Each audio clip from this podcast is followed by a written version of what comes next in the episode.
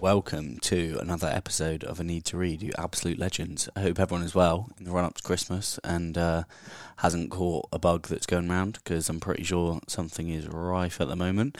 Um, I was pretty ill, which is why the guest episode this week was on Monday and not Thursday because I couldn't record a podcast because I couldn't speak. It was uh, it was weird. I had a pretty bad throat, but now we're back.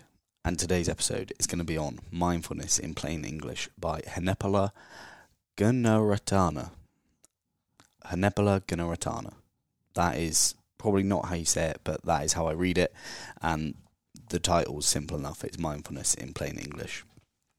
I'd read this book about two or three years ago, and I thought it was all right at the time. I wasn't that into meditation. Obviously, since then, it's become quite a staple in my life, and I am trying to take it a little bit more seriously as much as one can take something like mindfulness and meditation that seriously. So I thought I'd read it again because me and Yusuf spoke about it and it had been a while and I really enjoyed it. I enjoyed it way more this time around than the first time around. So before I get into what is actually in the book and why I enjoyed it and why you might enjoy it as well, just a quick word from the sponsors of the show. Now, the podcast is sponsored by BetterHelp and BetterHelp provide therapy on the line. And here's a few things that get in the way of people going to therapy. One is finding a therapist can be overwhelming. Two, it's quite expensive and it puts people off. Three, there's stigma around it. People think it's not okay to reach out for help. Well, in terms of finding a therapist, BetterHelp will match you the therapist based on your needs within a 10 minute questionnaire.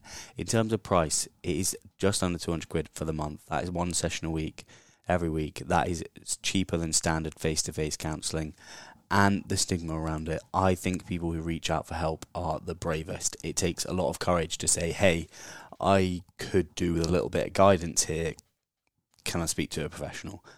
I take my hat off to all those people. I know how difficult it is. I didn't want to do it to begin with, and it completely changed my life. So, if you want to start your therapy journey, head to betterhelp.com forward slash a need to read, and you'll get 10% off of your first month. The podcast is also sponsored by Heights, and Heights are your all in one brain care supplement. Now, brain care supplement might not be something that you're interested in, but you're taking whey protein shakes and all of these different things to make your muscles bigger, but you're ignoring your brain. And guess what, everyone? Your brain's more important than your muscles. Consider this pill that you get from Heights a whey protein shake for your brain. I have been taking it now for about four months. I've noticed things improving in my focus, reduction in anxiety slightly. My sleep is better. It doesn't cure everything straight away, but supporting your brain in the right way is always going to be a good idea because it controls fucking everything. You can get 10% off of your subscription to Heights with the code NEED to read, which is with the number two and not the word. Um, there's a link for that in the description, and you can check out all the data around brain health and stuff like that that they have on the website. But now that is out of the way, let's get into this episode. I'm quite excited. I'm going to do this in a new format. I printed my notes off of Kindle and I'm just going to say the different bits and what it made me think of. So let me know if you think this is a terrible way of doing things. I'm going to give it a good go. I think the obvious thing with this book is that in the title it is quite literally mindfulness in plain English. And at the start, the guy's just like, basically, it's a really complicated subject, and people try and flex how much they know about it by making it really complicated. So he has just made it a really simple and accessible way to have a look at insight meditation or vipassana meditation. Now, if you've been listening for a while, you know when I've spoken to uh, Dave about meditation, or when me and Yusuf spoke about it recently, we were talking about vipassana meditation this is kind of like mindfulness meditation, but it adds a layer of concentration to it. So when you've learned to meditate through like Headspace or Waking Up app, it will be some form of mindfulness meditation. That's what the research is suggesting is beneficial for you. Um, what the research doesn't suggest, and kind of something that you have touched upon last week, is that it can be turning into a bit of a McMindfulness movement. And I really like the way that he said that because it is being simplified. It's being simplified, and that's positive to bring it to the masses. But the reasons that meditation was invented is to like face reality head on and, and to be prepared for life as best as possible in a mindful way so that you can make the most of your time here on this planet. And that gets lost in translation when you just do it for a couple of minutes a day. Um, although that is beneficial, I think some is better than none. But one thing this book has kind of highlighted to me, and I always kind of try and ig- ignore the message from others, is that meditation actually does take a bit of effort, and um, you've, you've got to be willing to sit down and, and put the work in. The kind of counterproductive thing about that is that when you think about putting the work into something, I, I automatically think about like pushing at something or like pushing something um, that's heavy it's like that kind of effort, but it's not that effort with meditation. You have to just sit there and it's like a relaxed, surrendering uh, kind of effort, which doesn't sound like it makes so much sense, but you have to switch the way that you look at effort with meditation. You have to think, yeah, I am going to put effort into that, but that effort is in letting go and sitting back and surrendering. And you'll find often that that is actually harder than just shutting your eyes, gritting your teeth, and pushing really hard at something. One of the things I really liked about the book is like the chapter titles. So throughout here, it has like chapter one is why bother, chapter two what meditation isn't, chapter three what meditation is, and essentially all the questions that you would have um, about vipassana meditation. If you're going to be one of those people that takes like mindfulness and stuff a little bit more seriously than they currently do, this is the most comprehensive guide because he just answers all your questions. Um, I think it was written in like 1994 as well, so it's quite an old book. Um, but I think the lessons from mindfulness don't change. It's just we're in a more distracted world now, so it's kind of probably more needed um, than ever. But at, at the start of the book, he comes out with this quote that says, You can't make radical changes in the pattern of your life until you begin to see yourself exactly as you are now. As soon as you do that, changes will flow naturally. You don't have to force anything, struggle, or obey rules dictated to you by some authority. It is automatic. You just change, but arriving at that initial insight is quite a task. You have to see who you are and how how you are without illusion, judgment, or resistance of any kind. I think a lot of people's problems at the moment, and this could be quite harsh philosophy to have, but I do think I'm right about this. I think is that people are just not willing to look at like what is in front of them and be objective. And I do think that's a problem. I think it's when anger comes up. All right, anger's here. It's not that someone said something that makes you angry. It's just that anger is here. The sensation of anger is there. Why is it there? What does that feel like? People aren't investigating the stuff enough. We're looking surface level. And I think what meditation helps you do is just go below the surface a little bit. And it's really, really important that we, we try and do that because I don't know if I've spoken about it that much on the podcast before, but I used to be a bit of an angry, angry boy. I think I had an asterisk next to my name in the register at school because I was just a, I just had anger problems. I mean, I look back now, I'm like, oh, that is so uncool. Um, but at the time, I didn't really know how to regulate my emotions. Whereas now, I do. And I think the fact that I've now meditated for 604 days in a row, over 250 hours of meditation, I respond to things with far less rage than stuff that I usually would. If if something actually catches my attention that would make me angry, I'm instantly curious of that as opposed to instantly in it. Um, and I think that is a real kind of sign that meditation is working. Is not being sort of a a slave to your emotions. I think they talk about that in Stoicism. Um,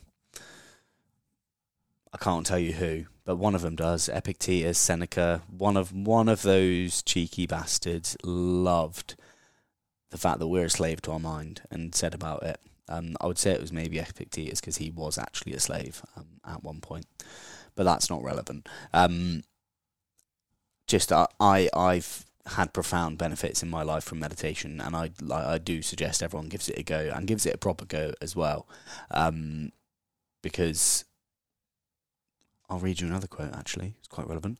Meditation, properly performed, prepares you to meet the ups and downs of existence. It reduces your tension, fear, and worry. Restlessness recedes and passion moderates. Things begin to fall into place, and your life becomes a glide instead of a struggle. All of this happens through understanding. And that is pretty true, really, because meditation does just prepare you for things in life. I feel like through meditation, you get to meet the parts of you that you're least, least willing to look at, least lilling, least willing to have a look at head on. It introduces you to the parts of you that judge yourself, the parts of you that want to quit, the bits that need to give up. There's loads of different bits that are shown to you during the course of like a, a solid meditation session. Um, and people get it confused that it's like a, a relaxation technique. Um, but it, it's not. It's about facing that stuff. The your incessant thoughts in meditation are there for a reason, and it's through the practice of meditation that you get to change how you deal with those thoughts when they come in, which eventually slows the bombardment of, of thought, which is it's it's quite a, a cool thing to have happen. I think from going from living a life where I was completely just running away with my own mind, I think coming to this point where I'm I'm being a lot more mindful just day to day and it's making me a lot happier and maybe I don't mean happy by like pleasure and joy, but I just mean peaceful. And I think that's quite an important thing, especially for people who are like have a propensity to be quite anxious, like I've had previously. Um, it's quite a treat to not feel like that. Um, anyway, back back to the book. When he talked about the practice I think one thing that people tend to do is is just do it for a set amount of time and then just remain at that point. Um, but they don't do that in other parts of their life. So they go to the gym or they go running or it doesn't matter what level of exercise you do, you make it harder yourself as you go on so that you reap more benefits from it. Um, people just stop at 10 minutes of meditation. I know people who have meditated for four or five years and have just been doing 10 minutes a day. I feel like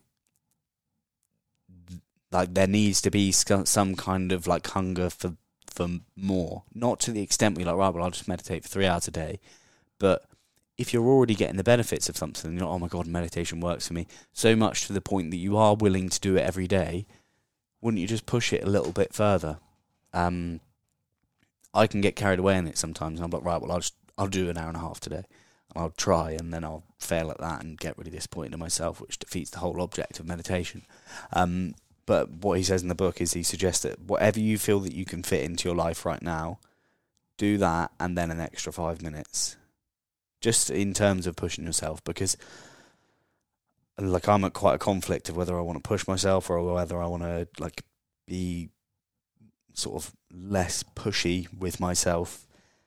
But I think in meditation, I'd like to push a little bit further. And it's like I said at the start, it's not the kind of effort that we normally associate the word like pushing with. It's a different different type of uh, effort. So he he essentially in the in the book assesses everything you need for meditation. Um, so I'll I'll give you most of it, but I would suggest if you want to get a real understanding of Vipassana, is going and doing a course.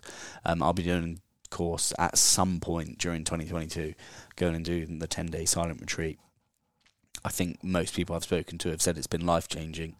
So if if it means that I don't go on my phone for ten days, well, so be it. I think life changing is kind of worth it. Um, but there is also Meditation Dave has a free Vipassana online course that you can do from your home if you're keen for it. I just want to go and do one in person. Um, I'll put a link to that in the description. But here is my advice on how to meditate as per Hanapala remember his name from the start, says, Your posture, you need to be sat up straight. I know a lot of people like to meditate lying down, or, well, yeah, they like to meditate lying down when really what they're doing there is just kind of resting a little bit and focusing on the breath. It's not really meditation. But if you absolutely cannot sit down, then then don't. But if you have the option of it, like is you're meant to be doing that. Your your spine is essentially meant to be stacked on top of each other like coins um, in a row. So you're meant to be completely upright, and apparently it does stuff your nervous system um, and the way that your sensation moves through the body, which is important for the meditation. So make sure you sat up straight. Ideally on a meditation cushion with your legs crossed, um, but he says chair is, is fine if, if you can't do that. But I think it just comes to a case of like what you put into it is what you get. I'm sure meditating lying down is going to be beneficial, um, but just not as beneficial as sitting down. But that could be said the same for it's beneficial to go for a three mile run, but it could be more beneficial to go for a marathon kind of run. I think it's that kind of scale. when you're doing it, you don't listen to music and you don't listen to someone speaking. It is just pure silence. So silence and focusing on where the air comes out of your nose, which other I'm pretty sure scientists would call that a nostril. so I don't know why I said it like that. Um, but that's where you focus on the um, air coming in and out of your nostrils. If you're thinking, which you probably will be, it's at the point when you're thinking and you recognize when you're thinking, that's when you're being mindful. So don't give yourself a hard time if you are thinking, oh my God, I keep recognizing that I'm thinking. It's like, cool, you're doing the right thing. You're doing, you're practicing. Just consider it all practice. And the more you practice, the better you get. So when you're there and you're meditating and you've done your like maybe five like deep breaths at the start just to get into like tune with your breath then you focus on the nose, and then thoughts are going to come naturally. And all you have to do is just shine a light briefly on what is trying to distract you. Recognize that it's there. Just like, yeah, not now, bud. Not just yet. I've got to focus on my breath for a moment. You just bring yourself back to the breath. I've done meditation Dave's one day Vipassana course, and he described this in two ways, which I'll go through now. One of them is the myth of Sisyphus, which is kind of my favourite metaphor for life, really. Um, Sisyphus was supposedly some old guy in Grecian times, and the gods, because of his arrogance and his lavish lifestyle, condemned him for eternity to push a rock up a hill. And when he got to the top of the hill, the massive fucking boulder that he was pushing up there had to roll to the bottom. So he had to go and start again. And he was condemned to doing that for eternity. Um, eternity is a long time, so I think that would kind of suck. Meditation describes um, meditation. Dave describes meditation like this, but consider yourself Sisyphus in this scenario. But it's actually real life, and it's not for eternity. Over time, the boulder will become lighter as you get stronger and that's all it is. It will get to a point where you're walking the boulder up the hill as if it was a pebble, as opposed to a boulder.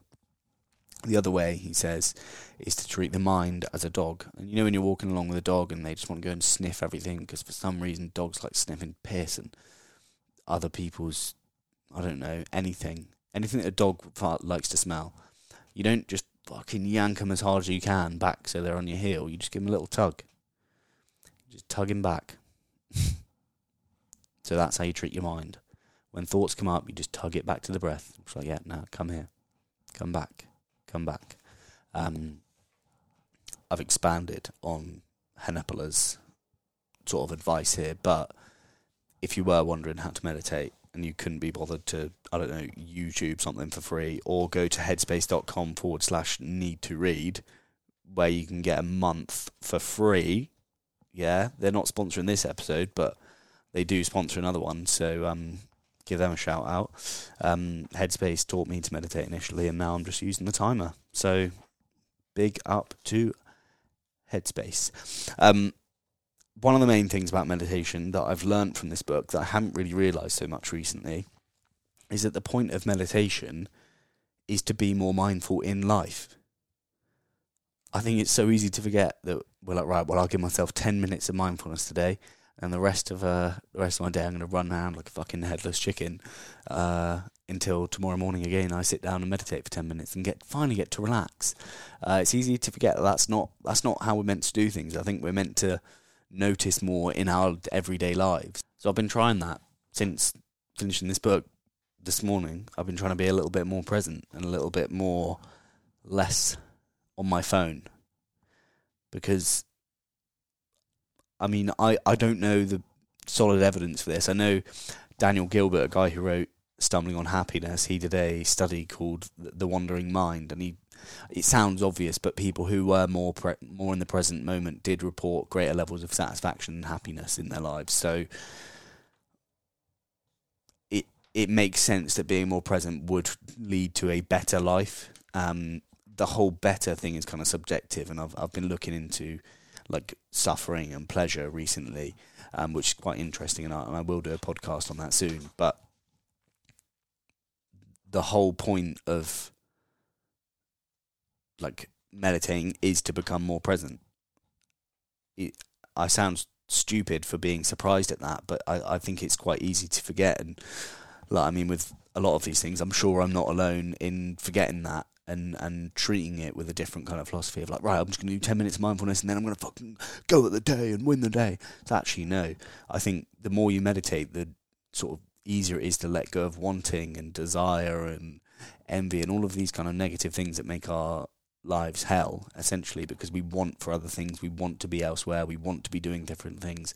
We forget that we're actually where we are already. And that's that's quite a cool place to be um, if you choose to look at it that way so that's what this book has kind of brought me in into the mindset of um, another thing is metta.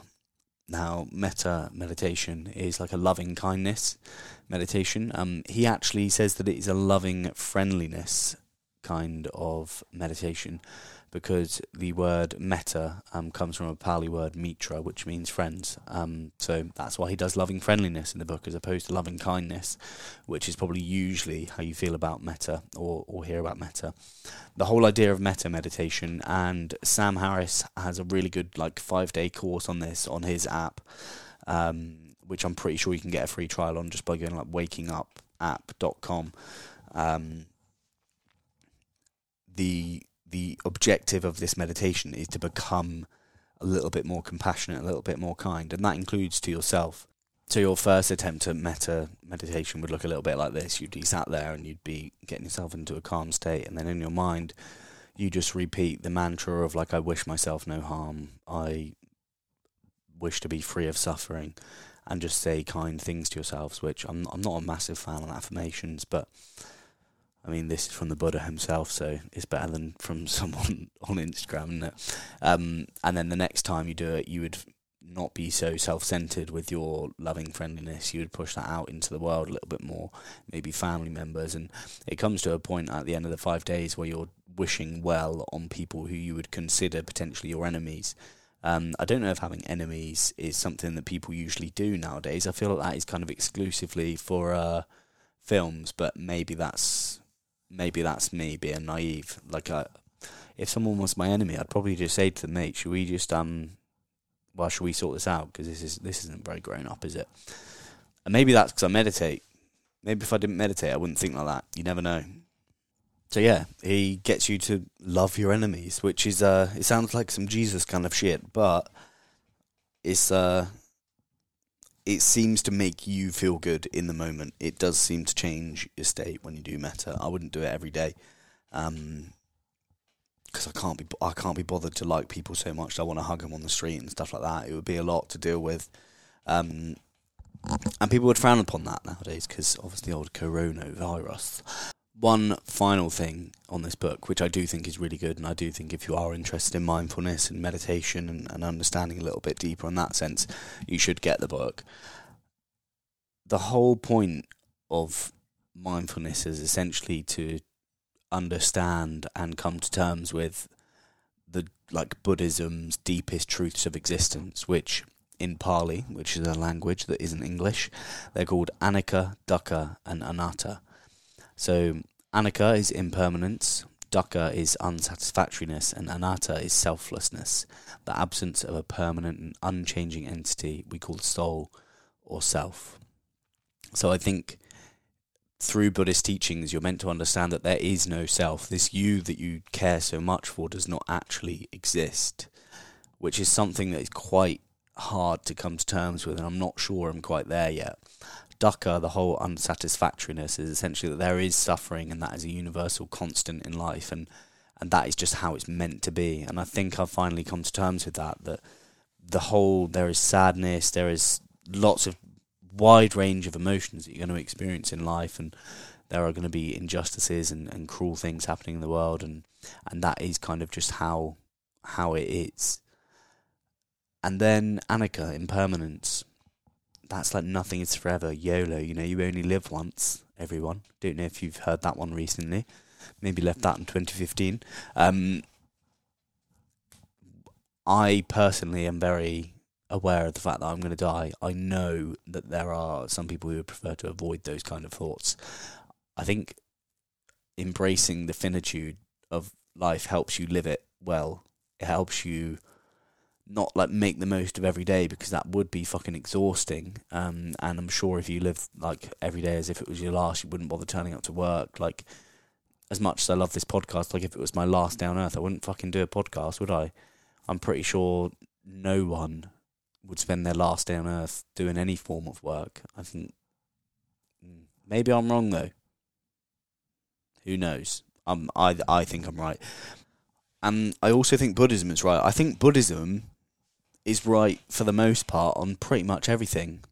I've read Why Buddhism is True by Robert Wright. Um, within the last year, definitely, and it was very good. It was a nice understanding of how Buddhism works in terms of psychology and with evolutionary kind of stuff as well. So, if you are interested in it, that is quite a good book. Uh, if you want to break it, break it down and, and understanding it a little bit more, but they're just like people see them as a religion, but it's more of a philosophy. It's got no dogma. It doesn't tell you exactly how to do things. It's just like, well, maybe you should you should try this. And I quite like that. I don't really like being told what to do. And also, I'm an atheist, so I don't really have to do um, anything that a religion tells me. And nor should you. Even if even if you believe in it, you don't have to do what they tell you. I just want to let you know that.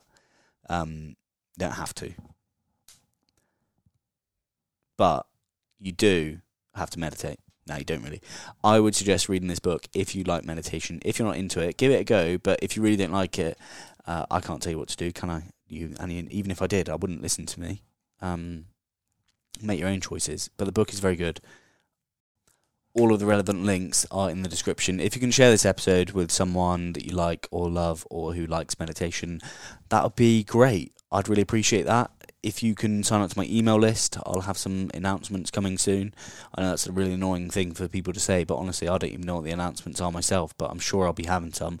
So sign up to the email list. It's in the link in the description. There's stuff for BetterHelp, Heights, ExpressVPN is a new person that I've partnered with as well. So if you want to protect your privacy and your data on the internet, then you can get a money back guarantee with ExpressVPN. Uh, also, if you live in a country like um, Australia and you can't get BBC iPlayer, you can if you use ExpressVPN and you change your VPN location. It's pretty interesting. Um, I used it when I lived in Bali and when I lived in Oz. You might make use of it. There is a link in the description for it. Love you, bye.